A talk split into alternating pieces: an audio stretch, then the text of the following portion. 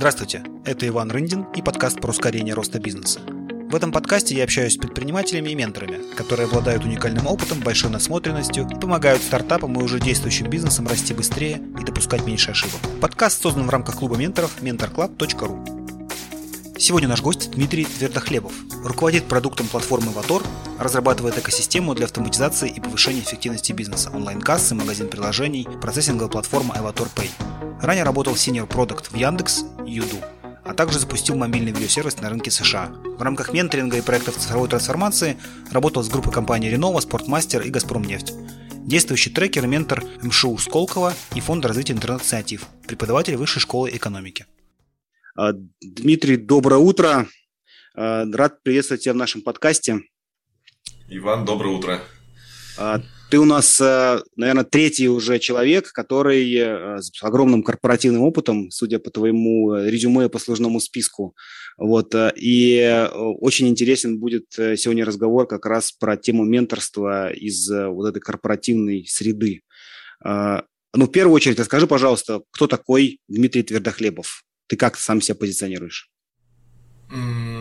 Сейчас расскажу. Единственное, что, чтобы сразу не смущать и в немножко другую сторону с волны, вот корпоративный опыт у меня как раз минимальный. Прям минимальнейший. И то получен в Яндексе, а это не совсем корпорация, там она все-таки гораздо более бирюзовая и менее забюрократизированная. Поэтому с позиции вот в корпоративный гуру суперчувак, наверное, это не про меня. Я вот немножко наоборот. Отлично. Тогда мы как раз поговорим про эту разницу восприятия между тем, когда смотришь там, твое там, CV, твой бэкграунд, исходя из э, строчек mm-hmm. да, в резюме, и о том, как это на самом деле происходит. Это будет тоже очень интересно. Супер. А, Кто меня такой? зовут... Кто такой? А, я Дима Твердохлебов, и я позиционирую себя как э, бывший и будущий предприниматель который в определенный а, момент на определенном этапе своей жизни с большим интересом а, решил открыть для себя мир найма, посмотреть, как это вообще устроено изнутри. А, начинал я достаточно давно, начал работать еще на первом курсе института и уже тогда пришел в айтишечку, работал вебмастером в провайдере, делал сайты на HTML. А, это какой год? Это 95-96 год. О, серьезно. Ты, 96 По сути, на, на заре интернета в России. Да, да. Я один из тех динозавров, который уже делал сайты в Рунете, когда общее количество сайтов в Рунете не превышало 100 штук. А Яндекс продавался на двух пятидюймовых дискетах, и туда все умещалось. В том числе, да, золотые были времена. То есть он поиск, а... поиск по Библии, насколько я помню, в то время делал.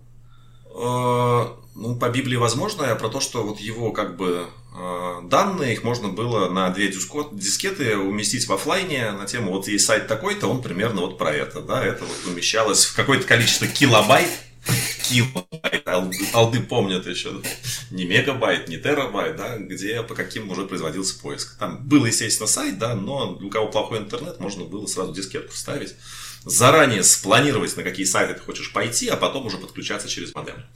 А, но это дела давно минувших дней. С тех пор было много всякого разного. Я пробовал себя в разных областях. И в 24 года в итоге открыл собственный бизнес. Это было рекламное агентство креативное, такое бутиковое, где и провел следующие 8 а, лет.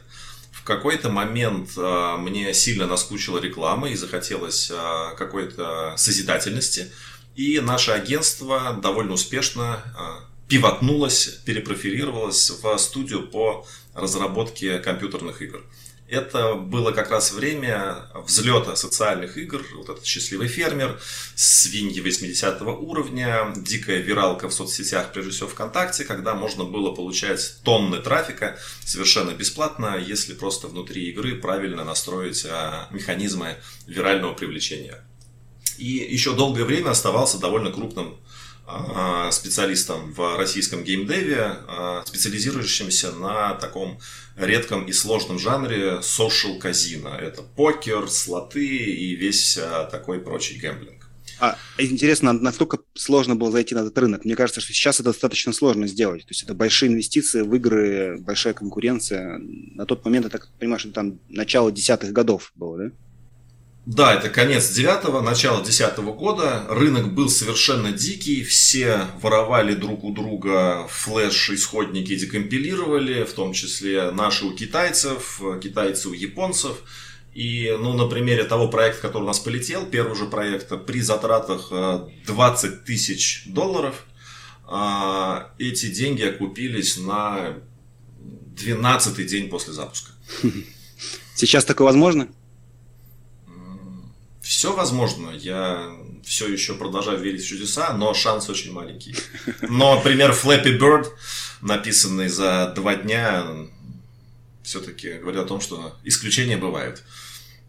Ну, то есть это, э, на мой взгляд, просто игры, э, это вообще такая, как рулетка абсолютно. То есть само производство игр – это тоже абсолютно венчурная история. То есть 10 игр делаешь, две взлетают, остальные, по сути, не особо да, кому интересно. Или это не так? Она сильно похожа на венчурную или на продуктовую историю, но с гораздо более плохими конверсиями. Я mm-hmm. бы сказал, что не 2 из 10, а 3 из 100 из игр, которые начали, то есть 100 игр начали разработку, вот а, из них 90 по тем или иным причинам не доехали до полноценного релиза на разных этапах, да, потому что это итерационный процесс продуктовый, когда мы тестируем гипотезы, смотрим прототипы, ну, в общем, обычный флоу. А в релиз выходят из них, дай бог, 10, но какие-то заметные результаты показывают, дай бог, там 2-3 из 100 игр. Это обычный, собственно, продуктовый ходи-цикл. То есть нужно, нужно быть очень э, с крепкими нервами для того, чтобы этим заниматься. Или быть гением, как Кадзима. Ну да, согласен. Хорошо, я прервал тебя на твоем э, опыте следующий. После, что было после геймдева? После геймдева. А, в геймдеве я все чаще и чаще задавал себе вопрос, а, а что полезного я делаю, что я бы хотел, чтобы написали на моей могиле. И кажется, то, что я сделал очередные слоты для американских женщин сегмента 55+, и они там потратили э, по 48 долларов lifetime value, это не та ценность, которую хочется, не знаю, в старости рассказывать своим детям, да, смотрите, как классно я с лотами из них денежки вытащил. Возник вопрос пользы, э, типа, а что полезного? Что в мире вокруг тебя изменилось в лучшую сторону в результате твоей работы. Ну да, ты сделал игру, кто-то развлекся, а, потратил какую-то денежку. А дальше-то что? И э, мне стало все сложнее и сложнее отвечать на этот вопрос. И стало все больше и больше хотеться переключиться на неигровые продукты. Потому что игры это сильно похоже на продукты. И более того, как мы помним, какие-то вообще инновации, подходы, фреймворки изначально появляются в порно, затем они появляются в играх, а потом далее везде, в каких-то неигровых продуктах в том числе. А, насколько показывал мой игровой опыт, то он был на 3-5 лет впереди вот традиционного продукт менеджмента по крайней мере, в России. То есть мы заморачивались аналитикой и тестировали гипотезы, а что будет, если я буду делать продукт, в который нельзя поиграть, но от которого остается какая-то ощутимая польза. И вторая гипотеза, которую я хотел проверить, что дай-ка посмотрю, как там у больших дядек в найме изнутри это все это устроено. И у меня получилось. Что получилось? Получилось э, построить э, довольно быструю и, ну, я бы сказал, довольно успешную э, карьеру в найме в айтишечке с отягчающим или усложняющим обстоятельством, что я начал эту карьеру в достаточно зрелом или даже по айтишно российским меркам преклонном возрасте. Я начал ее в 37 лет, когда большинство IT-специалистов, ну, сейчас уже полегче, но в основном списывают на почетную пенсию или уже переводят на какие-то поддерживающие проекты, потому что нейропластичность уже не та, сопротивление изменениям уже больше, и вообще, как бы, алды, как старикам здесь не место. Ну, мне кажется, что как раз э, в руководстве-то айтишников э, не всегда только молодые, да, и здесь, когда вопрос уходит э, в плоскость всяких корпоративного управления, построения систем, международной отчетности и так далее, там как раз молодые, и, и пластичность в меньшей степени нужна, нужны именно такие софт-скиллы, которые только с возрастом приходят, или это не так? Были цены у среднего российского руководителя 10 лет назад, и те софт-скиллы, которые ценны сейчас, это очень мало пересекающиеся два разных набора. они пересекаются, но тем не менее. Раска- назад, расскажи, в чем разница, на твой взгляд, мне кажется. 10 лет назад не было никакого понятия бирюзовой организации, а, принципов а, ненасильственного общения, а, фреймворков и способов правильно и эффективно давать обратную связь. Рэй Далио еще не написал свои принципы, хотя вовсю применял в своей компании. Мир был устроен совсем по-другому, по крайней мере в России. Это было достигаторство, нагибаторство, план-факторный анализ, не, так сказать... Э... Кажется ли тебе, что ты находишься в неком информационном пузыре крутой компании в России, которых ну, достаточно немного? То есть там, ты там, в топ там, 30 компаний, наверное, входишь, в которых возможно это вся бирюзовость, ненасильственное общение, принципы Рэя Далио и так далее. А угу. вся остальная страна, она, ну, если, может быть, и переходит в эту сторону, во-первых, не во всех отраслях это возможно, а во-вторых, э, это, ну, пока еще не везде используется. Просто ты на самом, там, на самой грани. И, возможно, угу. у тебя, тебе кажется, что это не так. Угу. Да, классный вопрос. А, действительно, это присутствует не везде. Более того, это не везде применимо. Распространение подобных подходов будет только увеличиваться. Угу. И здесь а, мое личное конкурентное преимущество, в чем я могу быть силен, что я а, видел и участвовал а, во всех этих процессах сильно задолго до этого. Я знаю, как оно было. Я торговал наличными долларами укрытого рынка в городе Саратове во время кризиса там, 97-го да, или 98-го года. То есть я еще эти времена застал. И я вижу, что из этого стало. И я довольно... Я умею по-разному. Я умею договариваться с братками, я умею договариваться с э, чуваками в костюмах Бриони, э, сидящими в еще только строящейся башне Федерация, и я умею договариваться с э, ребятами в худи и кроссовках, которые сразу обращаются ко мне на «ты», хотя они в два раза меня младше, и мне такое окей. И преимущество заключается в том, что я умею и так, и так, и так, и поэтому если стоит задача какой-то фреймворк, какой-то подход к управлению внедрить в компании, в которой этого пока еще нет, я и через это проходил. Я знаю, как там все устроено, я знаю, куда нужно прийти, и у меня есть какое-то количество шагов, э, как туда можно прибежать. А какой подход тебе кажется наиболее эффективным? То есть есть э, по поводу бирюзовости организации есть э, разные мнения, что бирюзовая организация это красиво в теории, но на практике, во-первых, ее очень сложно построить, во-вторых, не все задачи подобный подход может решать. Ну, как ты говоришь, не во всех отраслях это возможно.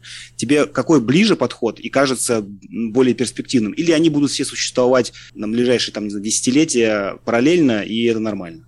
Они и существовали, в принципе, параллельно, и продолжат существовать тоже параллельно, будет меняться лишь э, соотношение. То есть, какое количество людей исповедуют или пытаются прийти к такому формату, какое другое, а это уже зависит от кучи факторов, от влияния времени, о том, какие люди выросли, как поменялись ценности, э, как поменялся их mindset и в каком framework е им э, и приятнее, и, что самое главное, э, эффективнее работать.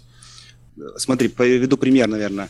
Предпринимателей в мире, ну, условно, 5%. И это соотношение, независимо от того, какие там технологии используются, как мы растем, оно, скорее всего, останется таким же. Вот. Mm-hmm. Ну, может быть, будет немножечко больше. То есть их не станет 30%, либо 50%. Да, это естественным путем ограничивается, потому что не, не может быть такое, чтобы там, активных людей было огромное количество и вся, там, пассивных меньше. Mm-hmm. В бирюзовости нет ли такого же ограничения, что, условно, может быть там, 5% бирюзовых организаций, а все остальные должны быть коричневые, красные, синие? Скорее всего, такое ограничение есть. Я лишь про то, что вот этот порог этого ограничения, он может как повышаться, так и понижаться с течением времени и возникновения новых обстоятельств и вводных. Угу. А насколько сложно, как ты считаешь, э, построить с нуля э, бирюзовую организацию? То есть ты, ты, получается, приходил в существующую организацию, где вот эта бирюзовость присутствует. В, про какие мы говорим организации? Там Яндекс и Аватор? Или еще предыдущий твой опыт тоже был в в новой, новой парадигме управления? Юду вполне укладывается в эту парадигму, да. Но это все не стопроцентно бирюзовая организация. Хорошо, стоп, вот только ситхи возносят, возводят все в степень, да? Что типа стоп, это как вот Scrum и Agile. Я ни в одной компании не видел, чтобы а, Scrum был по учебнику. Всегда есть какие-то допущения. Где-то его больше, где-то его меньше, где-то его вообще почти нету, да, вот каких-то там. И с этой бирюзовой все то же самое. То есть, либо ее нет, она либо в каком-то зачаточном состоянии, просто органически сложилась, либо она сверху транслируется лидером. Понятно, что это недостижимо на 100%, но процентов на 70-80 мы бирюзовые, и нам с этим окей. И отвечая на твой вопрос, сложно ли? Да, сложно.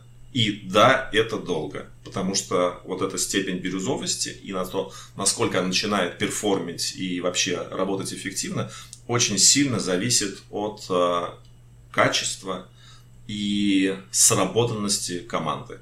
Потому что э, есть формула люди, процессы, деньги. И именно в таком порядке. Да? Если у тебя нет подходящих, нужных людей, можешь сколько угодно выстраивать эти бирюзовые процессы, как бы, но про деньги, пожалуйста, не задумывайся, потому что их, скорее всего, не будет. Поэтому начинаешь с людей, у тебя есть хорошие люди, потом ты их организовываешь процессами, а потом уже начинаешь целиться в деньги.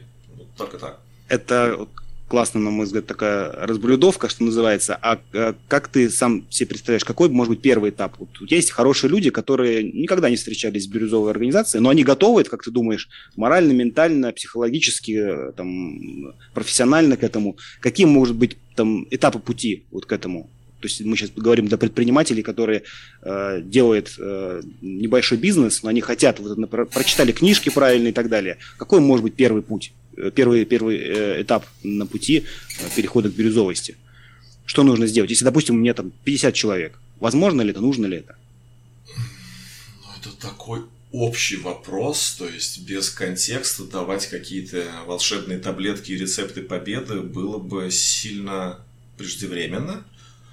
Но э, если говорим про какой-то, наверное, первый и общий принцип, с чего стоит начинать в сферической организации в вакууме без дополнительного контекста, то это путь э, уменьшения контроля э, какого-то вертикального над сотрудниками и, соответственно, увеличением доли их ответственности и, ну, как это называется в айтишечке, самоходности.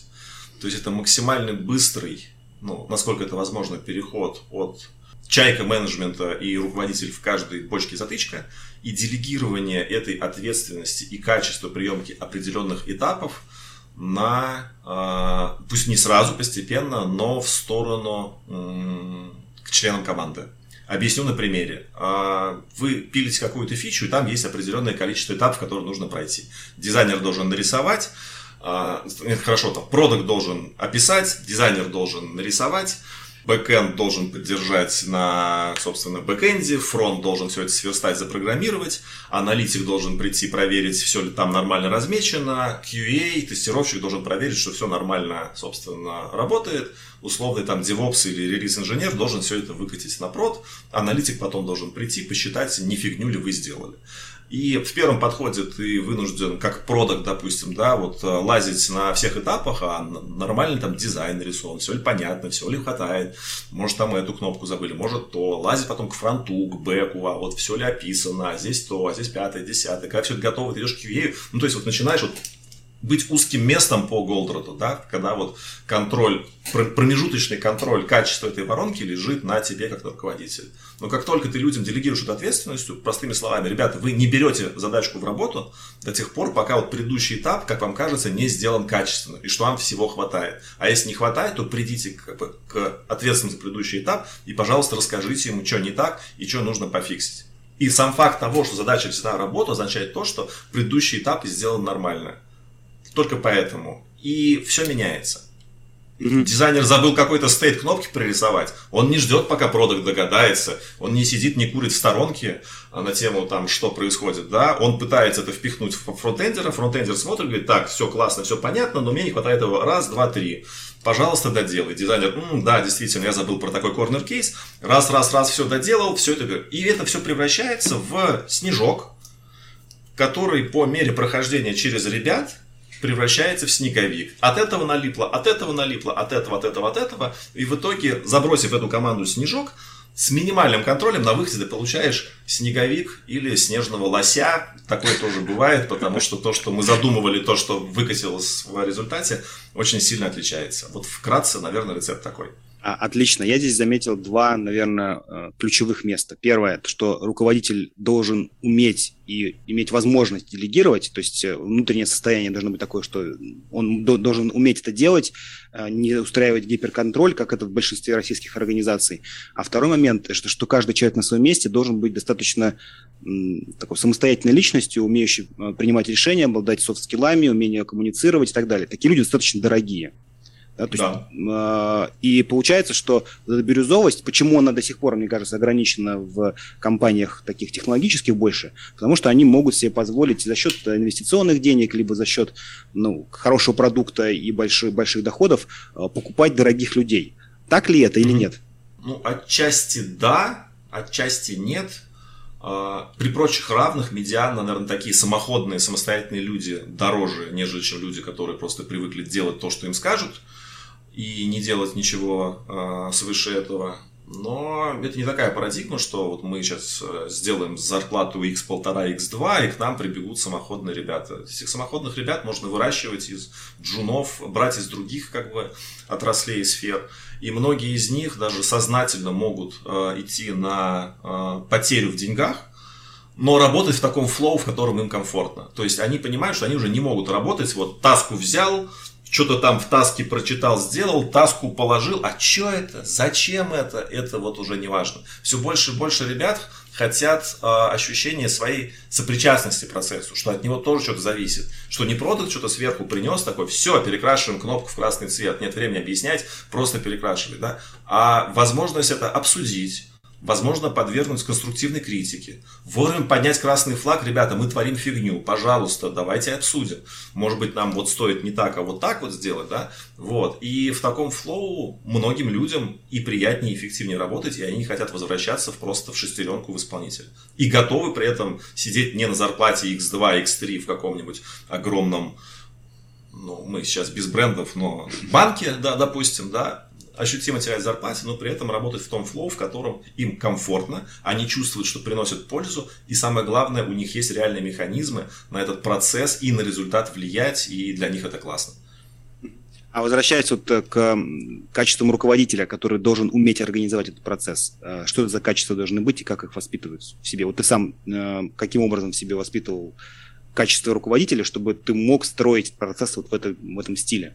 Ну, это опять какой-то, знаешь, такой пять качеств руководителя.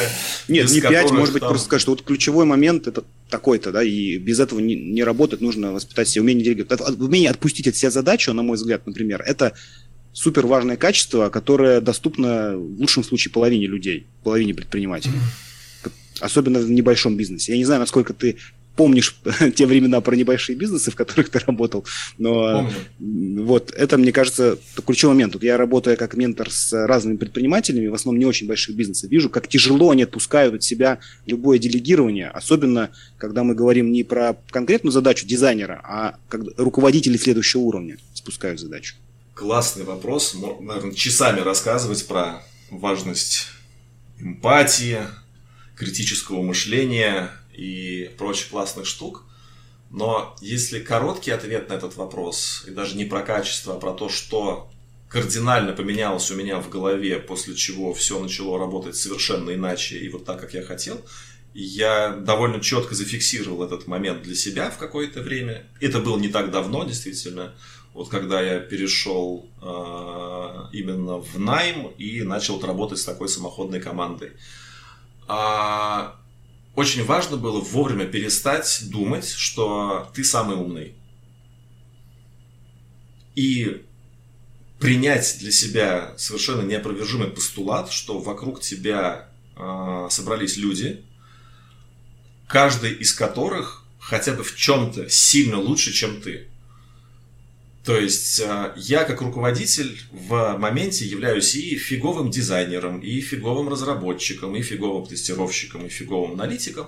Этих, как знаешь, T-shaped people, да? Этих знаний мне хватает, чтобы разговаривать с этими ребятами на одном языке, и строить этот диалог и коммуникацию более эффективно, да, мне не нужно объяснять многие технические термины, а, я довольно неплохо ориентируюсь в цифрах и в юнит-экономике, да, но при этом, а, как только я начал жить в парадигме, что вот не нужно говорить дизайнеру, что рисовать, а нужно просто хорошо объяснить, какую проблему нужно решить. Да? Не нужно говорить аналитику, какие там ивенты нужно развешать, а описать образ конечного результата. И делегировать им это, потому что они профессионалы. Они сидят на нефиговой зарплате, и каждый из них классный спец в своей области. Да? Вот. И как только я это ну, понял, да, осознал, что не мешай людям работать, пожалуйста, да, вот, не рассказывай, а, да, как это, не рассказывай хирургу, как именно тебя лучше оперировать, да, у него больше опыта а, в этой теме, да, опиши образ конечного результата. Дорогой врач, я хочу с поломанной коленкой через э, полгода вернуться к тренировкам, да, а он все сделает сам, и, пожалуйста, не объясняй ему, да, вот как только это понял, все очень резко поменялось лично, а, а не должен ли быть, на твой взгляд, э, человек, который вот на этой роли, на которой ты сейчас находишься, немножко ментором по умолчанию? То есть человек, который не рулит непосредственно процессом, а выстраивает коммуникацию с людьми, показывает своим предыдущим опытом, возможно, э, каким-то опытом из других насмотренных, скажем так, ситуаций, э, людям путь, куда они должны идти, и, и обучает их тому, чему не хватает. Вот даже в корпоративной среде, мы сейчас говорим про предпринимательство. И да, и нет. Это зависит от контекста ситуации и где мы сейчас находимся, и насколько все вокруг спокойно или наоборот бушуют ли вокруг волны. Я про то, что на средневзвешенном пиратском корабле а, капитан большую часть времени проводит а, у себя в каюте или там за неспешными менторскими прогулками по палубе, там, подмечая какие-то нет, мелкие недочеты, ну и в целом, так сказать... Но пистолет осуществляя... с собой должен быть. Пистолет, да, шпага и попугай, да, осуществляет такой регулярный менеджмент. Но море э, непредсказуемо, ситуации бывают разные. В какие-то моменты нужно собраться всей командой, задраить люки, достать пушки, капитану встать на какое-то время руля, преодолеть этот кризис, преодолеть эту ситуацию и снова вернуться в какое-то обычное то самое. То есть эти качества а, могут и в большинстве случаев должны уживаться в одном человеке. Не возводясь в абсолют, типа я только ментор и вот там рассказываю про свой опыт, и либо находясь исключительно в позиции, я тут вот капитан с шашкой наголо, сам рулю, сам матросов там даю быструю обратную связь. Или что-то такое, да, то есть это все-таки совмещение ролей, и в зависимости от ситуации нужно уметь себя вести по-разному. А расскажи, как ты перешел, в, вообще занялся менторством, как оно в твоей жизни появилось, менторство, и, исходя вот из твоей, там, переход, самый интересный момент перехода, потому что многие предприниматели чувствуют, что они могут много чего в жизни кому рассказать, а, но, во-первых, у них необычно не хватает вот этой там, понимания системности, а во-вторых, не очень понимают, как начать, как стартовать и как об этом думать. А, какой твой опыт в этом? В менторстве я уже полтора года. Это была одна из тех гипотез, которые у меня подтвердились а, с точки зрения и удовольствия от работы и опять же пользы, да, модного слова импакт, и а, в достаточном неоскорбительном или даже иногда приятном размере в финансовой компенсации за всю эту историю. То есть я уже давно для себя понял, что я не могу чем-то заниматься просто только потому, что мне это нравится, но не дает никакого выхлопа. И наоборот, я не могу заниматься чем-то, где только все ради денег э, и э, никакого удовольствия ты не получаешь. Это работа на силе воли, Сила воли – это конечный, исчерпаемый ресурс, на нем далеко не уедешь, хотя какое-то время можно. Вот. И менторство было одной из тех гипотез, которые подтвердились, которые вот в меня, собственно говоря, зашли. И, естественно, я, как и 90, не знаю, 5% других менторов, э, долго и упорно э, продолжал и продолжаю бороться с синдромом самозванца. Тему, ну, кто я такой, что я вообще знаю, и э, сейчас э, все поймут, что я знаю, что ничего не знаю, да. Но а есть ли такие люди, этого. как ты считаешь, которые, у которых по определению не должно быть синдрома самозванца? Не знаю, словно Билл Гейтс, вот он все, все на свете знает, он, он может считаться ментором по умолчанию? Или просто я, я к тому, что почему кто-то должен считать себя самозванцем, а кто-то нет? Есть какие-то критерии к этому? Мне кажется, что это органичное свойство э, человека. человека. Да. да, и какое-то стопроцентное отсутствие синдрома самозванца говорит мне о том, что либо человек действительно какой-то признанный всемирный эксперт э, в данной области, ему уже ничего не нужно доказывать, да, то есть вот мы, не знаю, мы, мы говорим про лимбическую систему и вспоминаем Канемана, да, наверное, ему не нужно, э, особенно после получения Нобелевской премии, доказывать, что, знаете, я неплохо понимаю, как работает человеческий мозг. Да? Вот, поэтому либо ты признанный эксперт, либо это уже где-то лежит для меня в плоскости какого-то самоуверенности, возможность даже каких-то психологических отклонений, да, что я хотел сказать. Потому что вот эта вот позиция «я самый умный» и точка, она ущербная. Так, расскажи, пожалуйста, про первый опыт свой. Вот как ты получил первый опыт как ментор? Как ты понял, что я ментор? Вот сегодня проснулся, а я еще не понял. Через меня прошло уже больше 10 команд. Я начинал в Московской школе управления Сколково, поработал с э, разными командами на разных этапах. Сейчас работаю с э, тремя, ну вот сейчас, э, скорее всего, договоримся с четвертой, и типа хорош больше я не потяну, у меня просто мозги взрываются. Но я только в начале пути, ну, в смысле, вот такого, что все, я ментор с большой буквы, нет. Ну, наверное, букву да, мы не говорим. За, хорошо, за что ты получил да, первые деньги свои как ментор? За, за менторство. Ну, что это была за команда и какой результат, возможно, да, получился в результате первого менторингового опыта? Это была корпоративная программа а, в Московской школе управления Сколково. Мы работали с компанией Ренова в части ее бизнес-юнита компания Хивел – это крупнейший производитель солнечных панелей в России. Круто. Вот, вот, вот, вот это вот. Какая твоя экспертиза нужна была им? То есть, что ты, что ты ну, в хорошем смысле продавал, да, какую экспертизу? Чем ты помог Прежде всего, э, умелой, систематической, систематичной проповедью важности на данном этапе подхода называемым в айтишечке говной палки. Когда они приходили на программу а, ко мне с, в позиции ну, мы сейчас законтрактуемся с подрядчиком с года за полтора, наверное, мы уложимся, через все тендеры пройдем. Нам точно нужно огромное а, мобильное приложение, и сейчас наш запрос к ментору это давайте наймем человека, который за нас напишет техническое задание.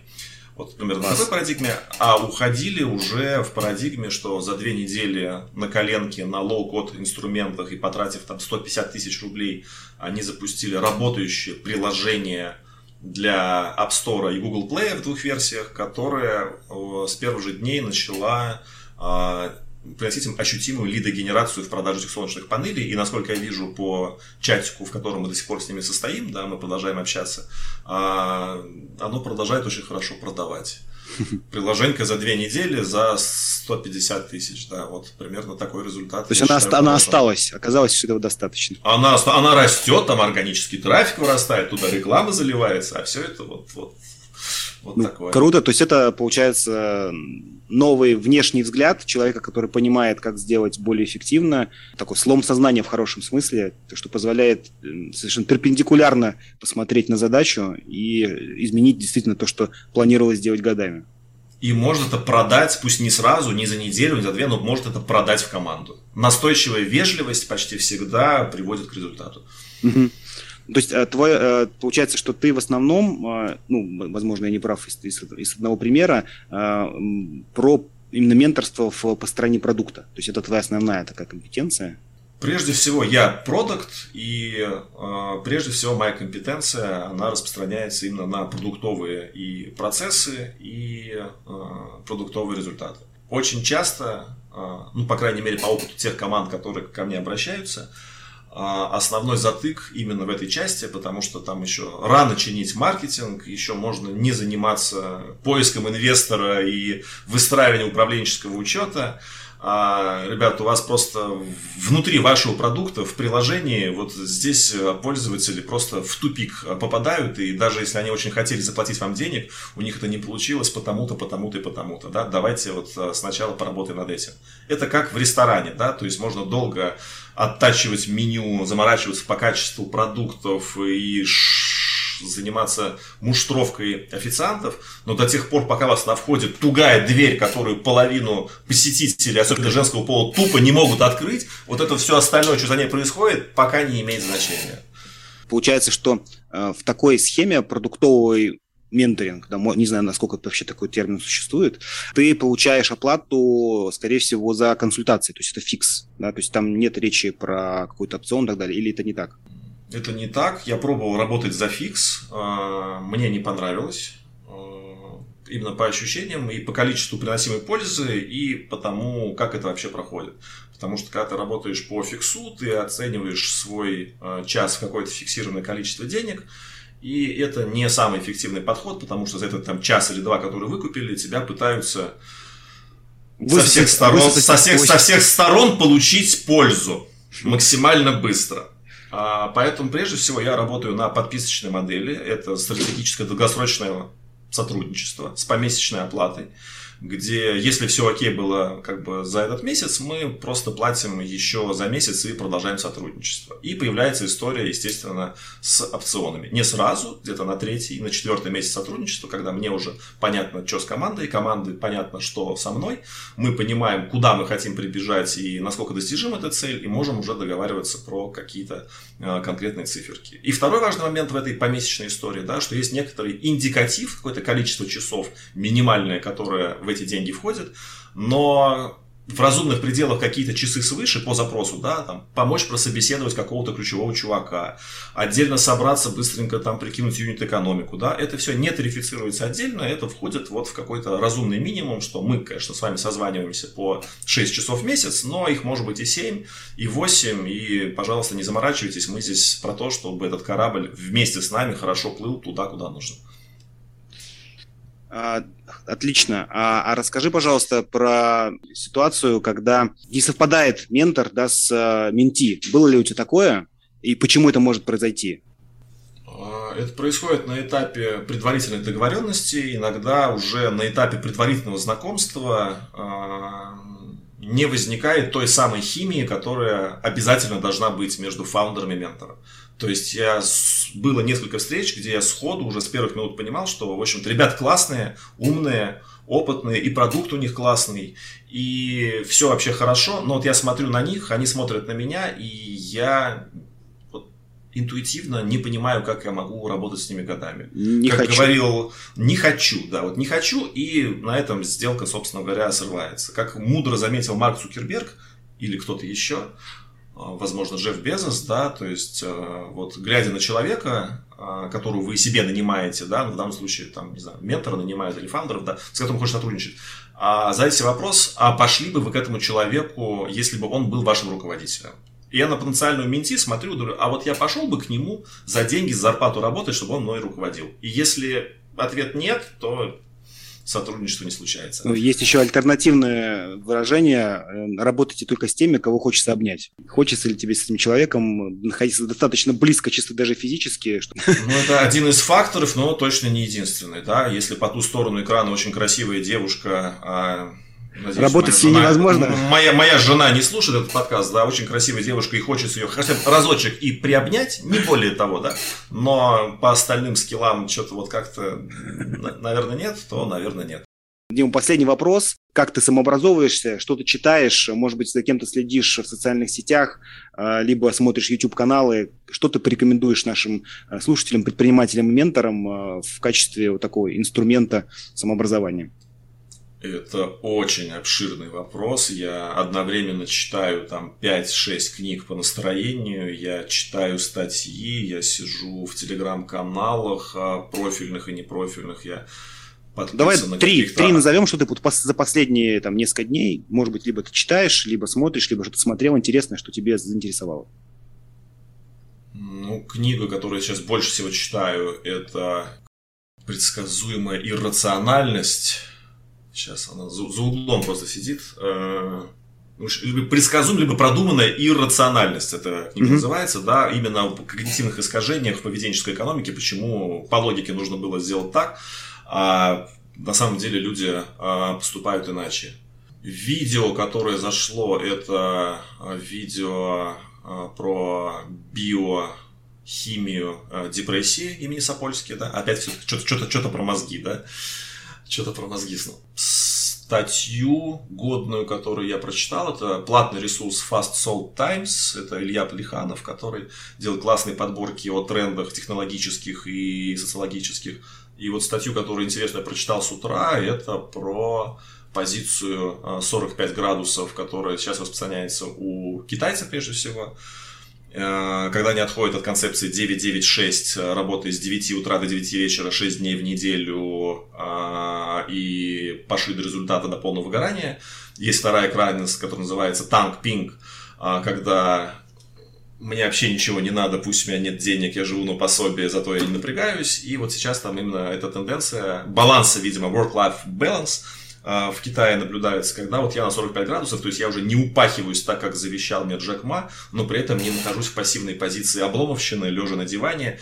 И у меня вопрос, как эту тенденцию поймать и как на ней можно заработать. Отлично, Дима, спасибо тебе большое. Я очень рад был с тобой пообщаться. У меня осталось много вопросов э, и про Эватор, и про э, систему безналичных платежей, и про цифровые рубли. Я хотел бы с тобой пообщаться. Я предложил бы сделать еще одну сессию. Э, конечно. Да, в конечно. которой мы немножечко копнули глубже в твою именно профессиональную деятельность.